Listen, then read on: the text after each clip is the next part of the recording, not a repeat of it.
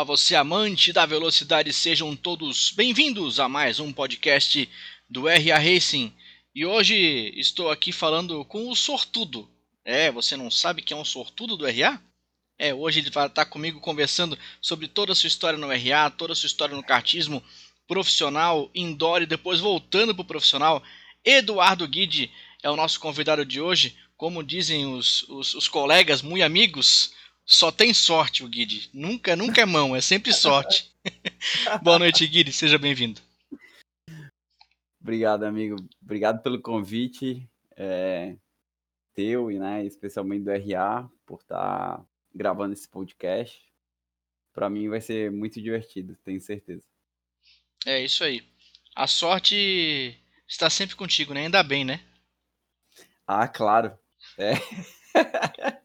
Principalmente quando a gente pega aquelas carroças no rental e faz milagre, né?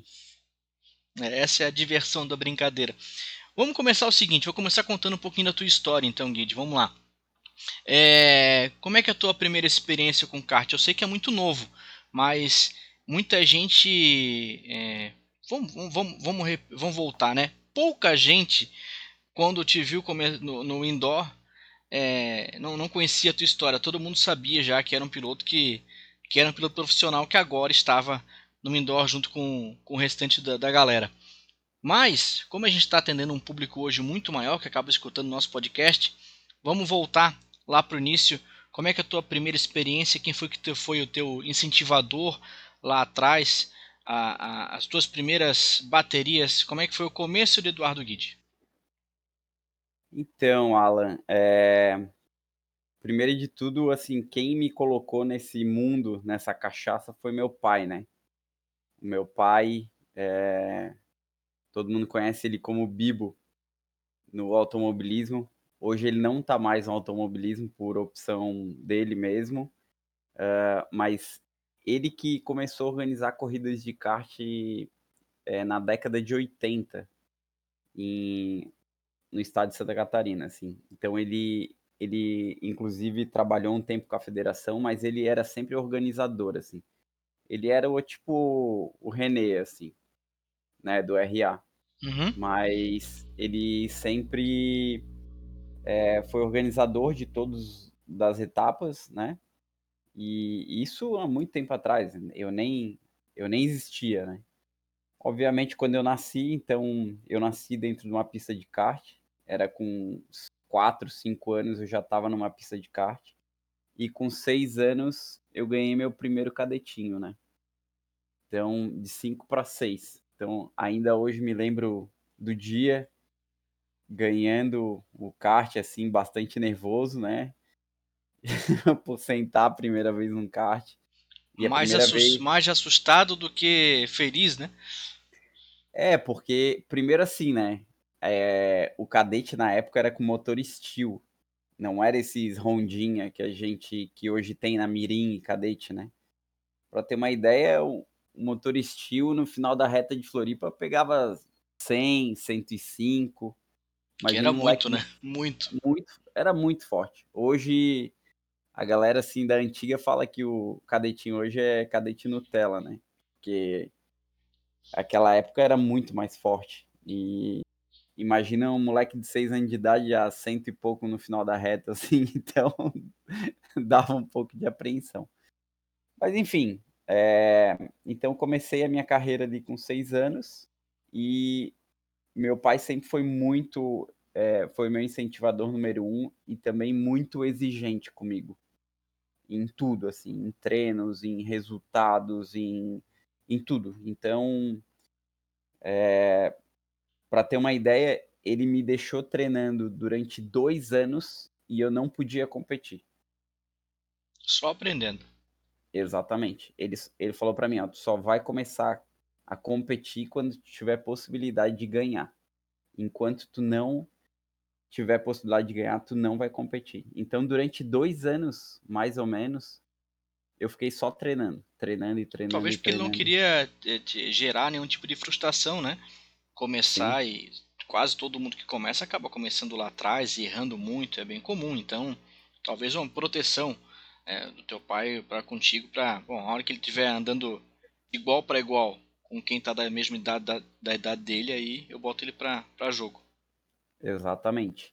E, e tinha muita gente boa no, né, quando eu comecei. Hoje mesmo o Pedrinho Jacobsen, que é o que é, trabalha ali no iSpeed, né, tá com hoje tem um programa de incentivo a jovens pilotos é, em, em, parceria com a família Fittipaldi. Uma, tinha uma galera muito boa que hoje até não não tá mais andando, mas, o, mas alguns até já voltaram por RA, né? É, o Sprícego, né? O Guto, uh, o Barbeta de Lages, o Joãozinho de Lages, tem... Nossa, assim, ó, agora eu não tenho nem nem assim o que me lembrar, assim, mas tinha muita gente boa. E ali foi a minha escola, então eu fiz dos 6 aos 10 cadete, né? Que antes não existia mirim cadete, era só cadete, então ali eu fiz quatro anos de cadete, o que foi uma assim uma aprendizagem incrível, incrível, assim. É... E todo mundo pergunta, né? Quando eu já tava no RA, pô, Guide, mas tu anda pra caramba, não sei o quê aquela coisa, mas ninguém sabe que quando eu tinha seis anos, eu ficava de segunda a quinta dentro de uma pista. Meu é, pai me pegava no colégio e eu ia direto para a pista e todo dia ficava dentro da pista e durante quatro anos foi a minha base, assim. É então, é consequência, foram... né? Consequência. Exatamente. Então. Ô, Guide, quando tu fala pista inglesa, ali era a tua base? Exatamente. Inglês era a minha base. Mas eu andava no estado inteiro, aí, lógico, cheguei a andar brasileiro, aquela coisa toda, né? É, sul brasileiro, é, enfim, todos os campeonatos profissionais que tinham na que tinha na região.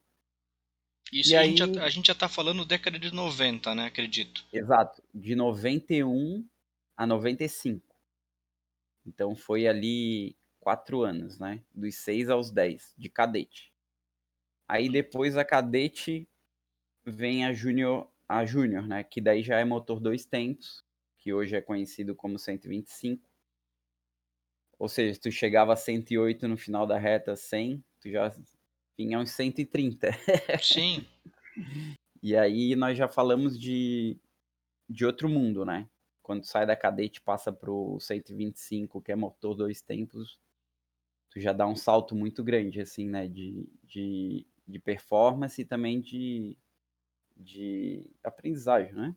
Não, e, e, e o problema fica maior também, né? Exato. Qualquer aí, acidente assim, tem, é, é, pior, né?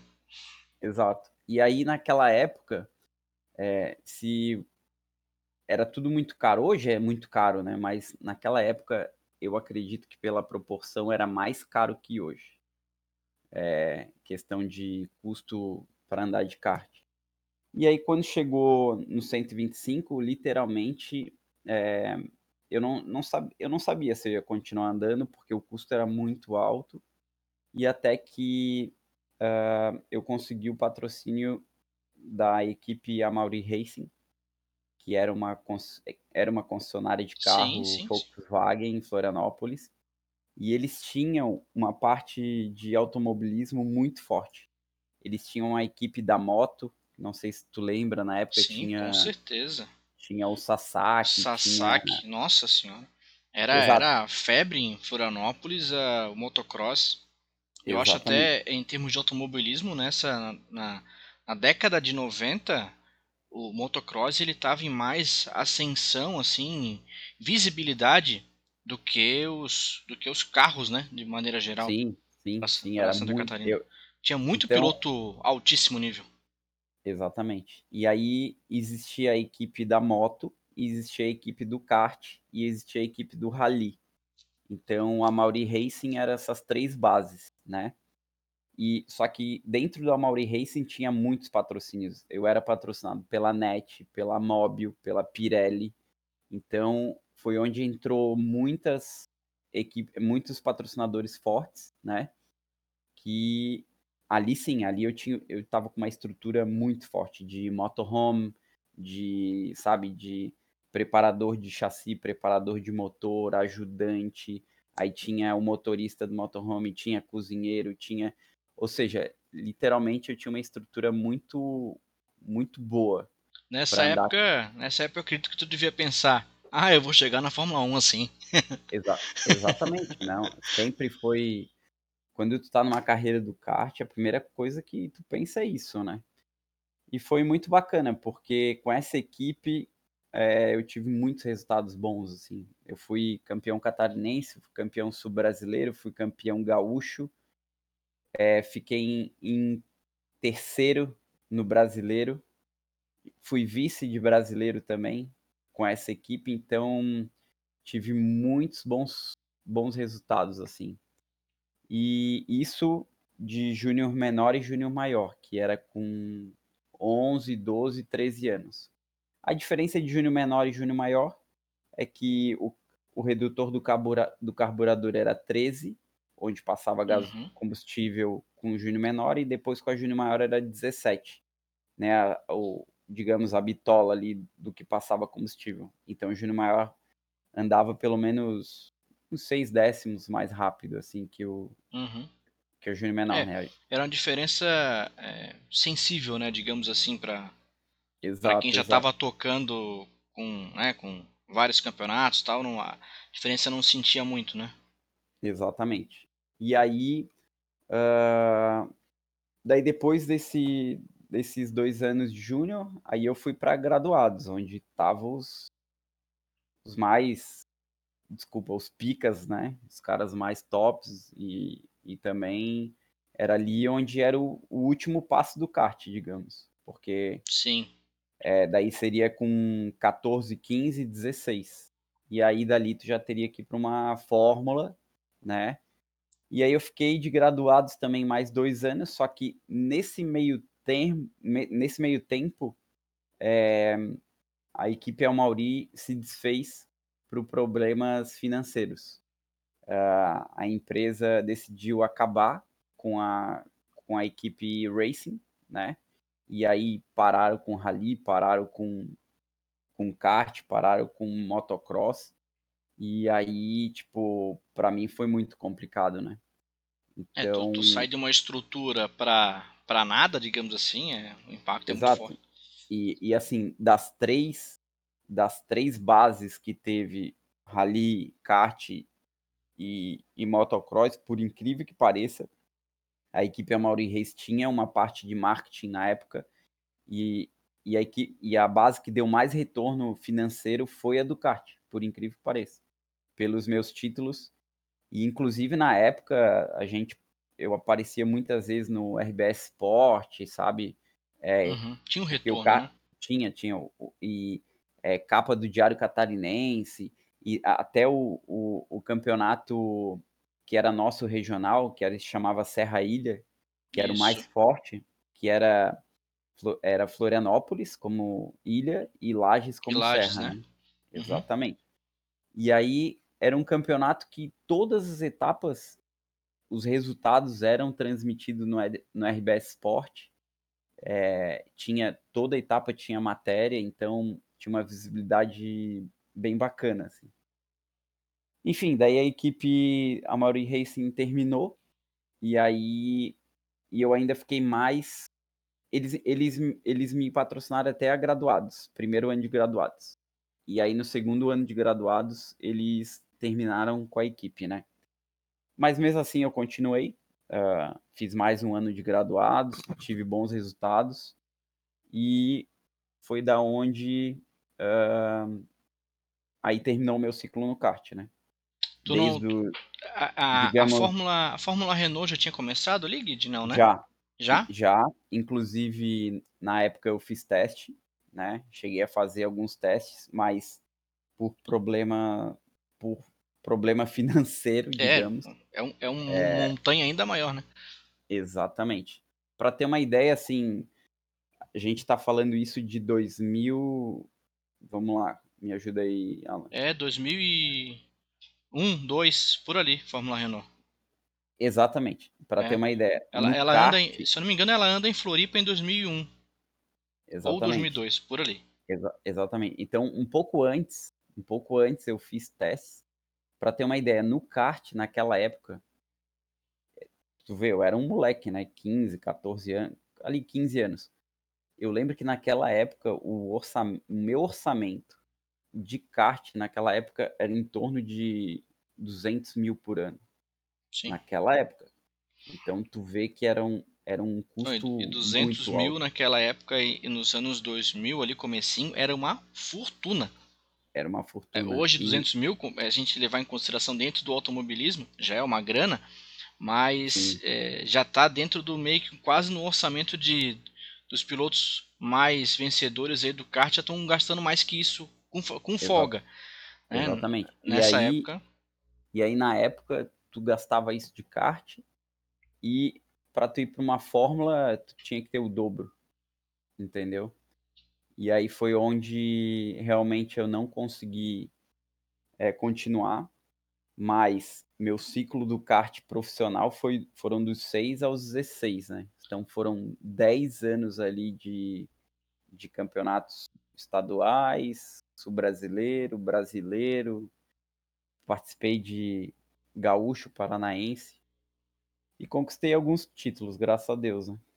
E era, e era uma, uma briga boa, né? Porque na mesma época de kart andavam aí Lucas de Grassi, fazia também o final dele, é, Daniel Serra, é, Ah, não, a galera, a, ó, a galera da minha idade, para ter ideia, vou citar alguns, tá? Que eu corri junto e que todo brasileiro a gente se matava, digamos. É Bia Figueiredo, Nelsinho Piquet, Lucas de Grassi, é, Jimenez, Serginho, sim.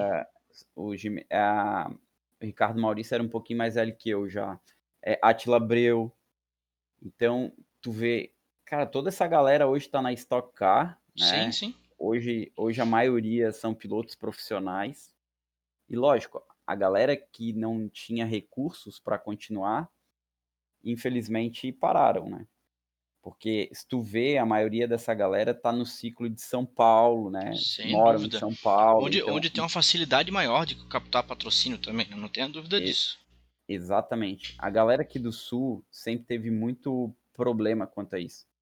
A gente tem nomes muito fortes, só que se perderam pelo caminho por falta de, de recurso e, e eu fui mais uma, uma vítima disso. Mas Ô Guide, deixa É eu te perguntar uma coisa. Tu acha que agora é uma questão meio de um bate-papo de bar, digamos assim. Se a gente Sim. tivesse uma, uma pirâmide ainda mais larga que, que possibilitasse a entrada de ainda, de ainda mais pilotos, ou seja, diminuindo custos de alguma maneira, para que eles cheguem nessa parte da carreira com condições praticamente um, um maior grupo de, de, de se bancar, que aí vai passar realmente quem tem, quem é o melhor piloto, não o financeiro. Tu acha que a gente, a gente ficaria sem piloto na Fórmula 1 esse tempo todo que a gente está ficando? Alan, eu vou te falar um negócio. Eu sou um, um piloto diferenciado pelo seguinte item. Eu já andei 10 anos de profissional e eu já corri muitos anos de rental e hoje eu mesclo as duas categorias. Então, por, por que ser diferenciado? Porque eu, eu vivi os dois mundos. Sim. É difícil tu ver um piloto A que viveu os dois mundos. A maioria ou é rental ou é só profissional, né? Digamos os dois mundos que eu digo, desde passando da cadete, né? sim, sim. Hum, Júnior, graduado, enfim. Então, assim, é, se a gente conversar aqui sobre CBA, né? Sobre a falta de recursos, sobre a falta de, de auxílio às categorias de base, é uma coisa absurda, né? Todo ano eles tentam fazer algumas coisas, mas os custos são muito grandes. E assim, é, não adianta a CBA ou algumas instituições tentarem ajudar a base se não ligar um canal de mídia que tenha retorno. É, porque Esse senão é o só, foco. só vai, só vai ficar na base, né? Exatamente. Esse é o foco de tudo. Eu já tive oportunidades nos últimos anos de fechar é, patrocínio com grandes empresas. E aí, na hora, tu senta na mesa do patrocinador, ok, eu quero te patrocinar, mas o que, que eu vou ter de retorno? Justamente. Qual a mídia que eu vou aparecer? Porque o patrocinador, ele tá ali, o dinheiro existe, mas ele quer ter retorno financeiro. A Stock Car hoje só existe porque o Grupo Globo, a Rede Globo, há, sei lá, 10 anos atrás, acredito mais ou menos, colocou na mídia aberta e deu certo, né? Porque se tá até hoje é porque Sim, tem, deu, tem retorno. deu retorno. Então, tudo, tudo, qualquer esporte, futebol, é, né? A gente fala automobilismo, NFL, sei lá, tênis, tudo está em volta de mídia e retorno de mídia. Então, não adianta nada é, a gente, ah, vamos ajudar o kart, vamos ajudar o kart, mas se não criar um canal de mídia, seja de qualquer plataforma, Facebook, Instagram, sei, sei lá, qualquer um, se não tiver um canal aberto que tenha público e que a gente faça é, um esporte não ser tão elitizado, mas um esporte Sim. ser da massa, as coisas vão ter retorno. Um exemplo. Uh, eu lembro fotos quando meu pai organizava, antes de ter o cartódromo dos ingleses, as corridas de kart em Florianópolis eram feitas, sabe aonde, Alan? Não. Na, no estacionamento do shopping Itaguaçu. Hum. E eu tenho fotos aqui em casa com mais de 10 mil pessoas em volta assistindo as corridas de kart. Era público de arquibancada de futebol, assim. Sim. Um negócio absurdo, sabe? Então, assim, se nós tivermos canais que ligam o público ao automobilismo, seja qualquer categoria, os pilotos que vão estar tá correndo terão recursos e terão retorno. É, Essa por, é isso que eu, por isso que eu brigo tanto pelas transmissões ao vivo. Vamos fazer, Exatamente. vamos transmitir essas corridas do Brasilzão todo aí para que os pilotos possam vender seus patrocínios, né? Porque quem não é visto não é lembrado, né, amigo? Então, Exatamente. se faz uma próprios... corrida e ninguém vê, ué. Exatamente. E os próprios pilotos, eles precisam ajudar isso, precisam fomentar isso. Não, não, não é porque tem só lá uma transmissão, não. Tem que, tem que dizer que horas que, a, que horas que é a transmissão, onde que vai passar, qual é o canal, enfim. É, o principal divulgador nesse caso tem que ser o piloto, né? Exatamente. É, ele tem que se aparecer de alguma forma. Boa. Um papo muito interessante. Você então, nesse primeiro momento da sua vida, anda aí de kart, aprende, aprende muito nesses 10 anos e aí para, né? Porque não vê financeiramente um caminho viável para você seguir. Mas você ainda é um garoto aí de 15 anos, né? Mais ou menos nessa fase, 15 para 16, né, Guide? E aí, Exato.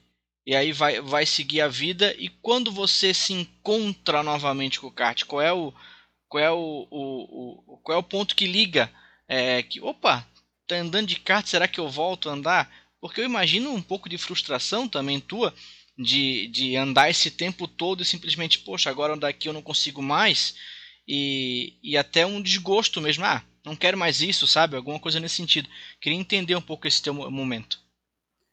Exato. Então, quando eu tinha tava ali com 16 anos mais ou menos, aí eu me lembro do dia meu pai entrando no meu quarto e falando: "Ó, oh, filho, acabou o dinheiro, não tem mais como continuar e infelizmente o próximo ano tu não vai estar tá correndo". E no ano anterior eu tinha ganho sul-brasileiro, eu tinha ganho catarinense, eu tinha ganho todos os campeonatos que eu andei. Então pensa o quanto. Eu só imagino. Foi frustrante para mim e, e ver todos aqueles pilotos que literalmente eu estava andando na frente continuarem e continuarem em, em outras categorias, Fórmula Renault, ou irem para fora, enfim. Não foi um ano tão bom da minha vida, mas cheguei a, a entrar em depressão por um tempo porque é compreensível completamente pela situação também. Exato, tu imagina tá 10 anos dentro né, de um mundo que da noite para o dia não ia estar tá mais. E aí uh, eu fiquei. Daí, literalmente, eu fui me dedicar a outras coisas e a estudos, fui morar fora também. Cheguei a andar algumas corridas na Itália também.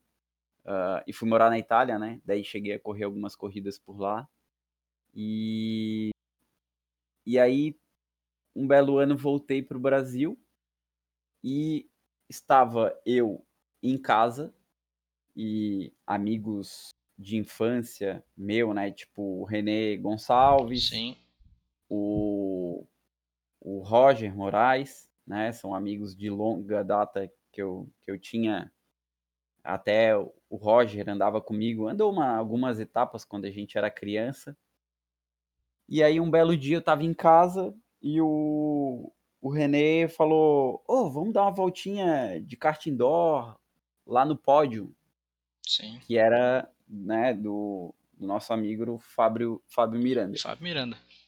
E eu me lembro, Alan, de pegar o meu capacete, um Bell Vortex, que na época é carrapatoso, que eu, eu tinha na época, né? Carrapatoso. Era o, era o capacete, né? Exatamente, todo mundo tinha. O, que hoje, hoje, hoje não, né? Já há muito tempo a moda é Arai, né? Mas na época era só era só Bell, Bell, Bell. O Rosin também tinha um, um Vortex 2000 igual o meu. Enfim. Ah, o, o Rosin a gente teve muito contato, né? Na época de. Eu, eu sempre. Eu sou dois anos mais velho que ele. Então eu sempre tive uma categoria acima dele, assim. Sim. Então, quando eu tava na, quando ele tava na cadete, eu já tava na júnior. Daí quando ele foi para júnior, eu fui para graduado. Mas a gente teve bastante contato na infância também. O Rosinha um que foi para Europa, né? Na verdade foi para os Estados Unidos. É outro é, que foi para outro caminho, né? de Fórmula Mazda, né? É, eu acho que ele foi de Mazda, exato. É. Teve uma experiência bem, bem bacana também. Um baita piloto, fez, fez, fez bastante. Fez bastante títulos né, na carreira. Sim, e, sim. E, e, mas a mesma coisa, puta piloto e só não foi mais para frente porque faltou recurso. Exatamente. Então. Quantos... eu imagino Aí... quantos a gente perdeu assim, Guide. Muitos, cara, é, muitos. Assim, isso, que, ó, isso, que eu fico pensando, sabe, cara? Exato. Quantos Ayrton Sennas morreram pelo caminho? Sabe é. quantos, assim, ó. E, e, lógico, eu tenho números, né, do meu passado ali, do, da parte profissional do carro. Meus números eram absurdos, assim, de aproveitamento, de pódio, e enfim. Mas é a realidade do nosso país, né? Mas então, aí voltando à história, daí um belo dia eu tava em casa, o René, não, vamos andar de kart indoor e tal, não sei o que. Fa fazia oito anos que eu não sentava num kart. Oito anos. Eu imagino. Tu acredita? Que eu pensei assim, se for pra. Naquela época, né? Eu pensava, porra, ganhei tudo no kart. Pô, se volta. Pô, voltar pra andar de kart, daí aquilo ficou dentro de mim, aí fui trabalhar psicologicamente, né, e tal. E passei oito anos sem sentar num kart. Aí eu fui lá, fui. Eu lembro o dia que eu botei o capacete tal do Bell. E quando eu fui andar, Alan, quando eu dei a primeira acelerada, foi uma coisa, uma, uma sensação absurda que eu nunca tinha tido na minha vida. Sabe aquele, sabe o tal da bicicleta que tu nunca desaprende. Exato. O engraçado foi que os movimentos que eu estava fazendo, guiando aquele kartzinho indoor, parecia que não era eu que estava designando a fazer o movimento, sabe? Uhum. Parecia que era uma coisa automática, assim. E de fato eu... era, né? Já estava no teu corpo, né? Nunca deixou de estar. Tá. Exatamente. E aí foi onde eu, ah, vamos brincar, daí brincava a semana seguinte, a próxima semana e tal. E até um belo dia uh, eu conheci o Matheus, estagiário, lembra dele? Boa, boa Noli. Gente boníssima. E o Noli, ó, eu conheço uma galera e tal, a galera do RA, Reis então, tal. segura aí, Guide, segura. Guide entrando no RA, fica pro nosso próximo bate-papo, hein? Então, você que está escutando aqui, você já entendeu nessa primeira parte é, da onde surgiu Eduardo Guide, todo esse começo, e na, nesse próximo podcast da semana que vem você vai entender o que aconteceu e aí aonde eu também conheço Eduardo Guide quando ele entra para o RA logo na prim nossa primeira temporada. Então, nós vamos ficando por aqui. A gente volta semana que vem com mais um podcast do RA Racing. Um até breve. Tchau!